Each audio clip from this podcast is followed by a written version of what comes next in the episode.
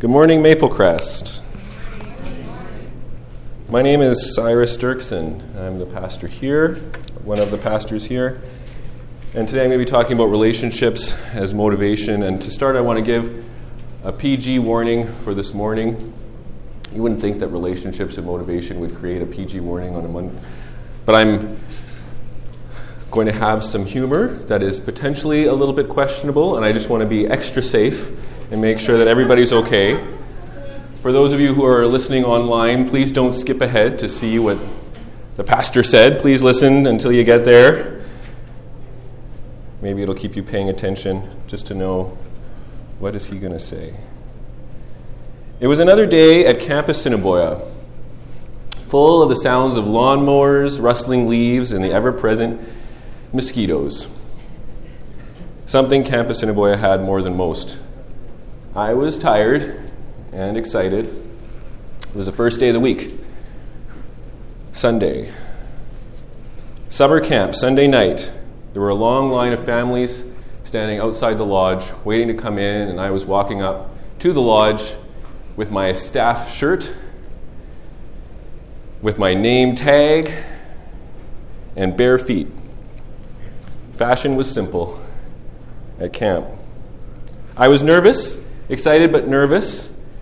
We were all nervous, at least the people who had done this before. It wasn't the greeting, and it wasn't the evening, it was the night. All of Sunday was a build up to the first night at camp. The kids would come, we'd get them settled, and then we'd do field games designed to get the kids tired. We'd have snack to make sure that they didn't have any complaints about being hungry. Then we'd do the devotional, and the devotional was, of course, about God. But it was also designed to be a time of relaxation to get the kids in the mood for sleep. And then I would pull out my own personal secret weapon at camp the lion, the witch, and the wardrobe. And I would read that book as long as I dared. It was the perfect book for this. It had a it was interesting enough to keep their attention, but it had a slow pace to it to lull them closer and closer to sleep. And then when I could take it no more, I would stop reading. Those were some of the most anxious moments of the summer. I would lay there and listen, wondering how the kids would react. Would they fall asleep? What if they didn't? What would I do? There were multiple options. The old timers at camp would speak of a horrible legend mosquito patrol. Vicious.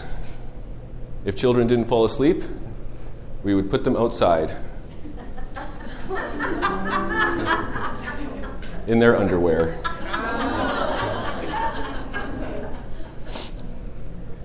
Nowadays, things were more lenient, gentle, leaving us with fewer options talking to the children. Getting the nurse for the classic homesickness pill, also known as a peppermint tic tac. I remember giving one of those to one kid, and they said, It's minty. Talking to the director, and worst case scenario, calling the parents. So I would lie there in my bunk, and the kids would be lying in theirs, and I would be waiting, wondering, focusing on each sound not even close to being asleep. The ultimate test for ADHD silent boredom. The first step that I would implement in my strategy was the shh. But it was difficult to know when to implement the shh. I would hear a sound and my mind would race. Was it on purpose? I would dissect the sound. Was it reasonable? I wouldn't want to waste a shh on a sound that was reasonable? What if it was just an innocent readjustment?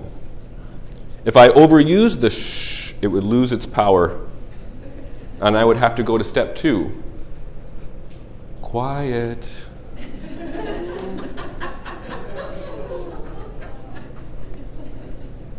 and then, what if that didn't work?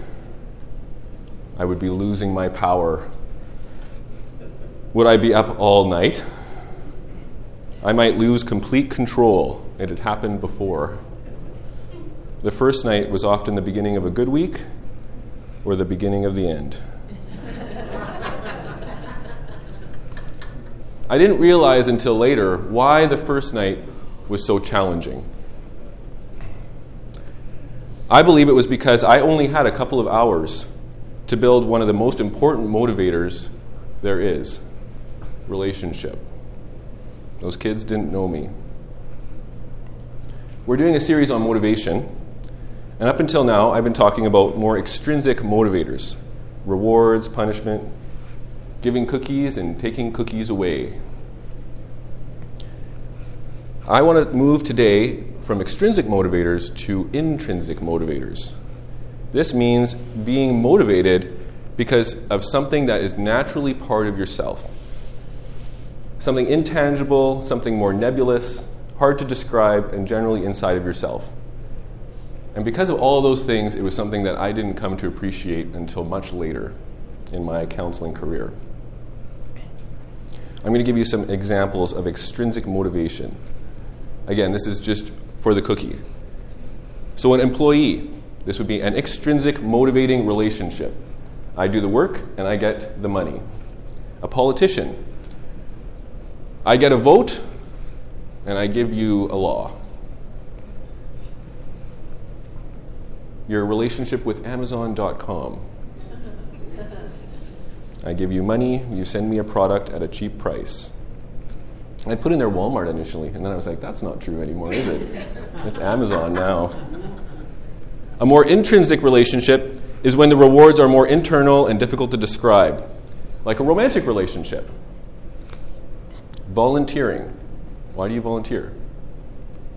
There are still rewards, but they're internal ones. And then there's the gray zone, which is where most things fall. This is like if you're working at a place but you enjoy your job. So you're getting extrinsic motivators, money, but you also enjoy it. Or, shall I say it, marrying somebody rich. You have that extrinsic motivator, but you also have something internal. This is why it can be so challenging to become powerful or wealthy. This was a progression that I was making as a counselor. In the early part of my career as a counselor, I was focused on extrinsic motivators. If you remember from a talk I did a while ago, I talked on punishment as a motivator. And punishment was something that was easier for me to understand as a counselor. And I used it with passion. I became a strict dictator. The best punishment is the strongest punishment immediately. That's what the research said. But unfortunately, as I punished the children, disciplined them, eventually it turned into all complete, outright rebellion. And I would have scared and obedient children for one or two days and then I would have the worst week imaginable as they devised ways of making my life horrible because they hated me. I needed to find something more. And this was intrinsic motivation. I'm going to give you a biblical example of an intrinsic versus extrinsic motivation. And because we're Maple Crest, I'll talk about the prophetic. In Amos 3 7, it says, For the Lord God does nothing without revealing his secrets to his servants, the prophets. So he reveals everything. Everything's revealed to somebody. But what I find so interesting about that is that just because he reveals it to the prophets doesn't mean that the prophets reveal it to anybody else. Now, you might be thinking I'm saying the prophet should get a website, the prophet should start a Twitter account. That's not what I'm saying. Maybe that is something that should happen. But some of the time, the Lord reveals a secret to a prophet or prophetic person or person, and they are told explicitly not to reveal it to anybody. And that I find very interesting and confusing. Very confusing for me, a very practical person. Why would he do that? And this isn't something that's just talked about by prophetic people, where it's like, oh, are you sure you should share that? Because that is something that is generally talked about in the prophetic circles, particularly around negative things. But this is actually something that is very prevalent in the Bible, and I'll give you a few examples. 2 Corinthians 12, 3 to 4. And I know that this man was caught up into paradise, whether in body or out of body, I do not know. God knows. And he heard things that cannot be told, which man may not utter. He revealed it to his prophet, but his prophet did not talk about it with us and said, for whatever reason, that he couldn't. Maybe because it was too hard to describe, maybe because he was told not to. I'll give you another example Daniel, another major prophetic voice in the Bible. Daniel 12, 4. But you, Daniel, Shut up. I'll read the rest. But you, Daniel, shut up the words and seal the book until the end, until the time of the end. Many shall run to and fro, and knowledge shall increase. That same chapter, chapter 12, verse 9, says it again. He said, Go your way, Daniel, for the words are shut up and sealed until the time of the end. It's a secret and we don't even know what that is. Isn't that annoying? We know there's pieces that we could know that we can't know, that we don't know. Revelation 10, potentially the most profound prophetic piece in the Bible. Revelation 10:4. And when the seven thunders had sounded, I was about to write, but I heard a voice from heaven saying, "Seal up the seven thunder seal up what the seven thunders have said and do not write it down. And that's the end of it. We know that there's seven thunders but we don't know what they said. All we know is that there's things that we don't know. No matter how good you are at interpreting the bible you don't have the stuff to interpret. It's not a matter of wisdom it's a matter of god not wanting to tell us or wanting to tell one person and not the rest of us. So, like I said, this is so intriguing to me because I'm a very practical person, generally speaking. And I want to understand why would you say something to someone just to tell them not to tell anybody? What's the point? Why would God want a secret with a prophetic person? Particularly some of these big ones like Daniel and John the ones that they're receiving. You could argue potentially that he's trying to make a point and saying, like, I'm not telling you everything, so don't try to believe that you know everything. And I think that's a valid point, particularly for some of these that are in the Bible. But I believe it's actually not just about that. I actually think it's about relationship. You could argue also that this is about prayer, about intercession, about it's an assignment for that prophetic person to know and do something in the Spirit. And I believe that is obviously the case in, in the Bible, even and in people's lives, that it's something that was given for that person to intercede, and we have examples of it. In Genesis 18:23, Abraham is told that Sodom and Gomorrah is going to be destroyed. Now, to us, it's not a secret, but Sodom and Gomorrah were not told about this. So we get a little inside glimpse into a secret prophetic discussion. It's just for the prophet generally speaking. It's not for the people who are most important to this story, which is Sodom and Gomorrah. I mean, if you think about the you know, consequences, I would think that they would be the people most interested in this information. And they're not told, only Abraham. Maybe Abraham told a friend, I don't know. I'll read a piece of it, a couple pieces. In verse 23, this is Genesis 18:23. Then Abraham drew near and said, Will you indeed sweep away the righteous with the wicked? Suppose there are 50 righteous within the city. Will you then sweep away the place and not spare it for 50 righteous who are in it? And this argument goes on. Please spare the city And God agrees and relents. So this is intercession. It's intercession. I don't understand it. I don't understand it in the sense that I believe strongly that God doesn't need Abraham's wisdom.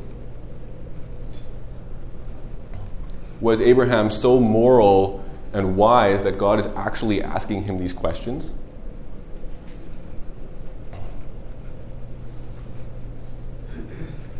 But he relents. He actually listens to Abraham. In the end, for the sake of ten, I will not destroy them. And the Lord went his way. When he had finished speaking to Abraham, and Abraham returned to his place.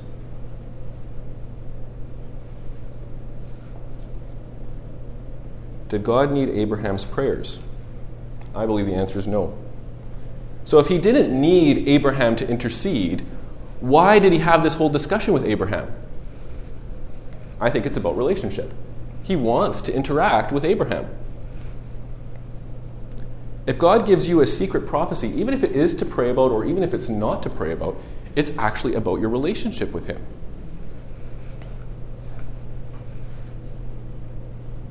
And I think when he was telling Paul, you know, what the seven thunders are saying, I don't think Paul, I mean, this is a personal opinion, you know, quiet voice, but like, I don't think that Paul was going to be the guy who was going to change the end of human history. I just, I just don't think that. Maybe, but I think he was just telling him. That's my opinion. Maybe I'll find out differently. It doesn't really matter because either way, he doesn't need Paul to do it. So even if it is just for intercession, it's just about relationship because he doesn't need our intercession. He wants our intercession. He wants us to talk to him about it. Partner with me. Be with me as I think about this. I believe that most people, when they're entering into the prophetic, move from extrinsic motivation to intrinsic motivation. Now, that's not a rule. You don't have to. You can skip right to whatever you want. But I think it's generally a rule that people move from extrinsic to intrinsic. So, what do I mean by that? I mean that when people are extrinsically motivated and attracted to the prophetic, they're attracted by the power. Potentially, even kind of in a not so good way. But it is good to have the power. God wants us to have that power. It's to love people. So we're attracted to the power. Potentially, the prophetic touches you, and you're like, I want to do this for other people. And so that's great. It's extrinsic. I get a cookie. You know, you get the wide eyes. You get the thank you so much. That was right on. You get the person coming to the Lord. You get lots of cookies. That's why I like the spirit room. We have cookies at the spirit room. But I believe that as you move into the prophetic, and I, am tempted to say the deeper parts of the prophetic, I don't know why, I just want to say it that way. Even though you don't have to choose between your heart and your liver, they're both important. I do believe that it is potentially, I'll say it deeper as you move in, to move to the intrinsic motivations for the prophetic. And I actually believe that the secret prophetic world between you and the Lord is actually the primary majority of the prophetic. Yeah. If you're just going in to touch somebody's life, like that's amazing, I don't want to diminish that at all, other than to say how amazing it is to walk into the prophetic and know the Lord in a way that maybe nobody else will ever understand or even know about. The more prophetic words that I receive in my life, the more, the greater proportion of them are for nobody but myself.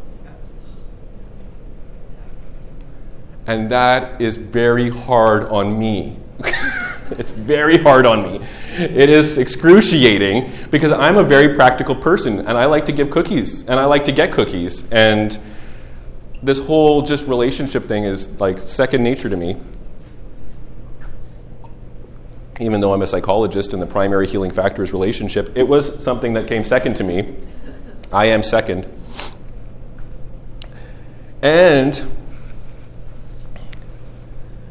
I actually believe that right now, and for some time, I've actually been under the discipline of the Lord.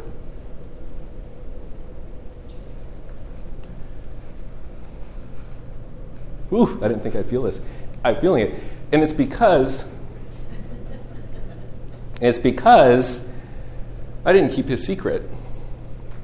I'm a psychologist. I'm supposed to be good at keeping secrets. I could keep people's secrets very easily, and I couldn't keep the Lord's. He gave me secrets. And I, I had the discernment to know that they were secrets, and I wiggled, and I squirmed, and I made excuses, and I said, oh, you know. And then it stopped. And that's because the Lord loves me. And He doesn't want to let me get away with something that's going to take me away from His heart. He wants me to understand this. And He wants me to understand it well. It didn't stop in a complete way. I, it's just there was something, I don't want to get into it because to keep the secrets. I was so tempted. I was like, well, I'm helping people, Lord, right? Like, can't I tell my story, you know, even if it's humiliating or whatever? And it's helpful for people to be vulnerable, right? And it's like, no, to keep his secret. So I'm not saying I don't hear from the Lord. In fact, I do. And it's still significant, but anyway, I'll move on before something slips. Relationship, where was I? So keep the Lord's secrets. Relationship leads to holiness. So I was describing how in the prophetic we can move from an intrinsic or an extrinsic motivation to an intrinsic motivation. We can move into just a, a greater just relationship with the Lord where we're not with Him because He's giving us payment, but because we're, we're with Him because it just is something inside of us that just is enjoying it, that's, that's in sync with it. And as we move into greater relationship with the Lord, we get motivated. We get motivated because relationship leads to motivation. I'm going to read you a passage that I find so interesting. In John 14, 23, Jesus answered him, If anyone loves me, he will keep my word. And my Father will love him, and we will come to him, and we will make our home with him. I didn't even think about it. That could be the secret prophetic world I'm talking about. Make our home with him. Whoever does not love me does not keep my words. And the word that you hear is not mine, but the Father's who sent me. Okay, so if you notice here when you read this, if anyone loves me, he will keep my word. He's almost making them synonyms. To love the Lord is to obey him they're almost synonyms. If you read the Bible now and you read anywhere, love the Lord, you can basically replace it with obey the Lord. And anywhere you hear obey the Lord, you can basically read that as love. I don't think that they're the same thing. I think that they're different angles on a similar thing. I think that they're so connected. And I believe that they're so connected because if you love the Lord with all of your heart, you will be embodying a supreme motivation to be holy. Because relationship is motivating. It's the most powerful motivator we have. You will be so motivated that you will be holy. I think that you can kind of facsimile some holiness without love. I don't even know what the Lord would call that. I don't even know if that would be holiness at all, because part of holiness is love. So if you go and fake it, I don't know what God's going to say to you. Say to us.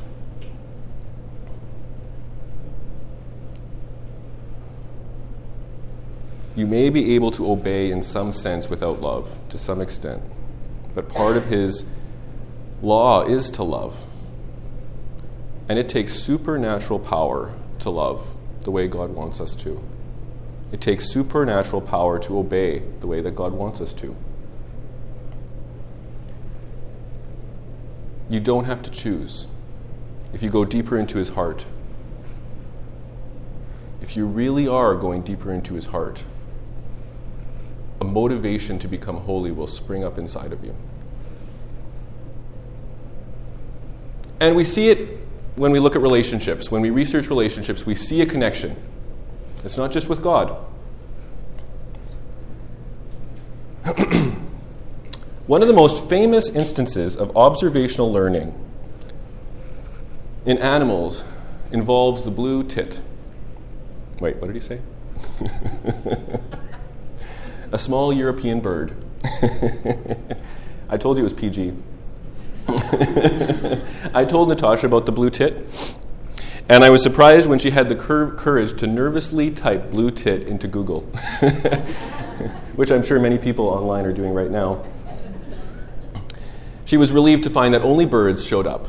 In the 1920s, for 20 years, 1920s to the 1940s, many people reported that the cream from the top of their milk cans was disappearing. This was going and spreading all over Britain, creating all kinds of speculation about why, who was the cream thief? Who was the cream thief? Well, it seems that one day, one blue tit figured out how to peck through the foil on the top of a milk jug and sucked off the cream. And it also seems that blue tits are good at observational learning. And the trend grew. The blue tits learned from other blue tits. and it became a milk cream pandemic. and it took a long time, decades, for them to figure out what was happening. But it was happening all across Britain. Observational learning.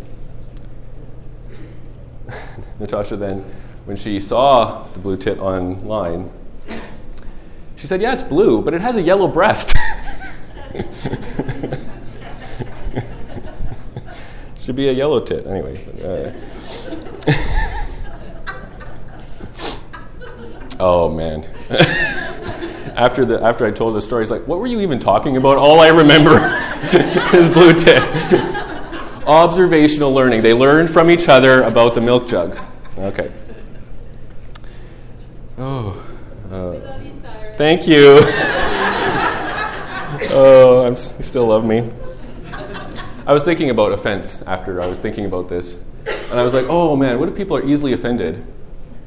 And I was like, if people, if you're worried about offending people when you're writing a sermon, you maybe need to rewrite your sermon. Christianity is offensive. Whew. Anyway. Why we're here. Yes. Amen. Ooh, I like the interaction. This is fun.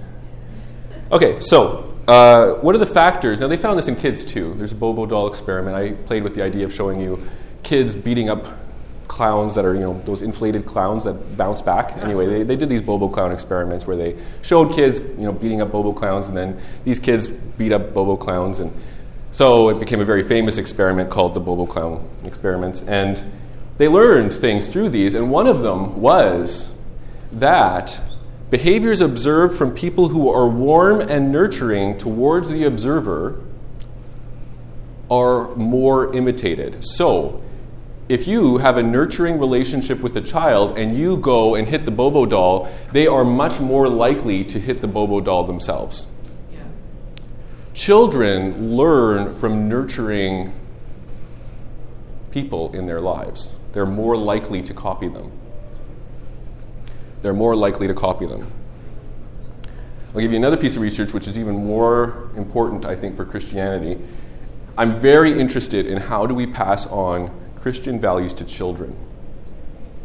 And there's a lot to say about that. I'm going to leave most of it for another day, probably Father's Day.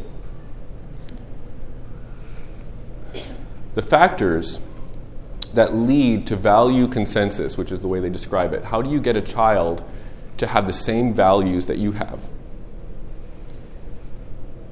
And they found that for children who had value consensus, they had parents who had high nurturance and high communication styles. They had loving parents, particularly fathers. Colossians 3:21. Fathers, don't aggravate your children. If you do, they will become discouraged and quit trying.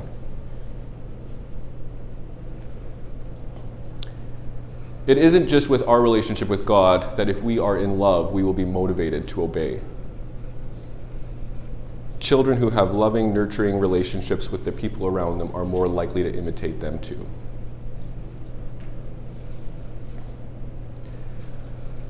back to Camp Assiniboia. There was one week, it was one glorious week, when everything I had learned about motivation finally came together. The kids behaved wonderfully. It was my crowning achievement of my time as a counselor. But I didn't understand the most important factor until that last week. There were many factors that I had learned that contributed to that good week, but the last one was definitely the most important. I actually enjoyed the children. You'd think this would be obvious. I was going to camp to work with kids. Looking back, I'd always considered the kids important, but to tell you the truth, I was probably more focused on my relationship with other counselors. Kids were a necessary part of the equation. I was more focused on surviving and on finding that one hour during the day when they actually let us talk to other people and spending time with the other people there. That's what actually got me into camping, those other people. But for that one week, it was amazing. I was getting older, and the other counselors were getting younger. And I hadn't been there for a whole summer. I had just been there for a couple weeks, so I didn't know people as well as I normally did and it was the perfect week. And it was a week that I was focused on the kids and enjoying my time with them. I wasn't afraid anymore. Unfortunately, that perfect week was also my last week, which to me makes some sense.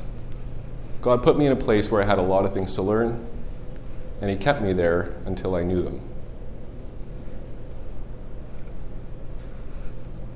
I remember one director saying that counselors often left camp at the height of their ability, once they were actually effective. And that was very true for me. I hadn't planned it that way, but I learned everything I had gone there to learn. The most powerful motivator was definitely relationship. Once I enjoyed those kids, there were small things that came up where I had to use cookies, but that was definitely not the focus. They wanted to make me happy, and they started doing the things that I did. And I didn't just want to be with them to make sure that they didn't get in my way. I just wanted to be with them, and I looked for time to be with them more.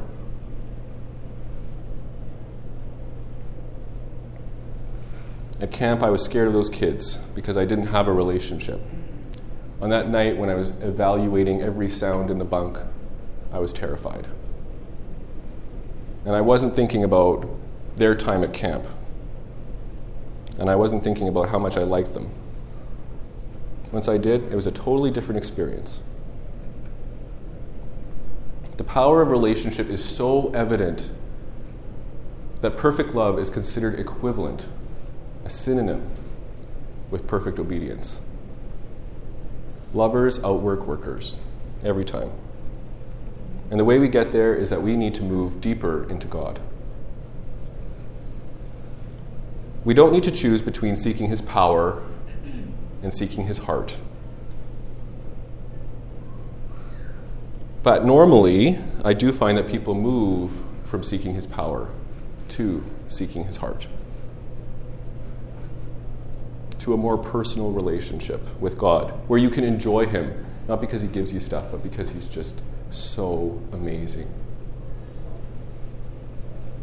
One sign of this process, one sign, is having a secret relationship with God. Because if you're just seeking power, a secret relationship makes no sense. If you're just trying to show off, and I'm pointing to myself, a secret relationship with God makes no sense. A relationship based on synchronicity, an alignment of identity, mutual enjoyment, we just fit together. A deep relationship. And once you're there with Him in that secret place, and you're there just because you want to be there, not because anybody's looking, you'll find more and more that you get motivated to become like Him. That motivation will just spring up. There's no other way.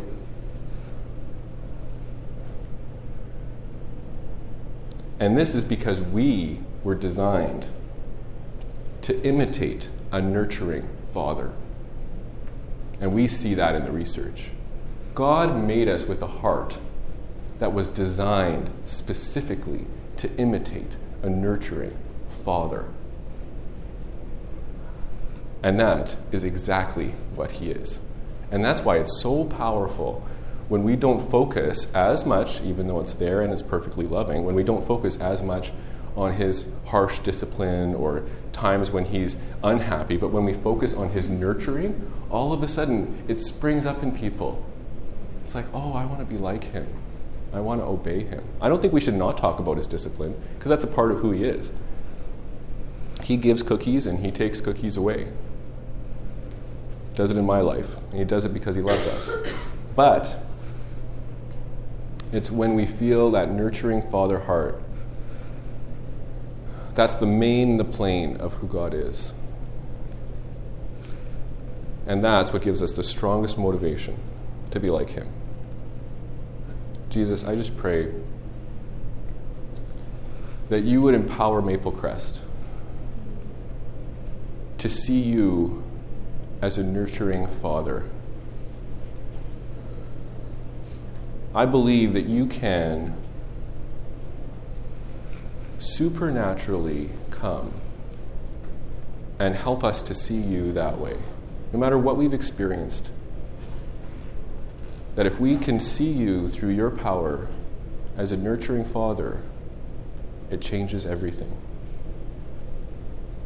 We're not afraid, but we're here, Lord, to enjoy you. And help us to enjoy you this morning. Amen.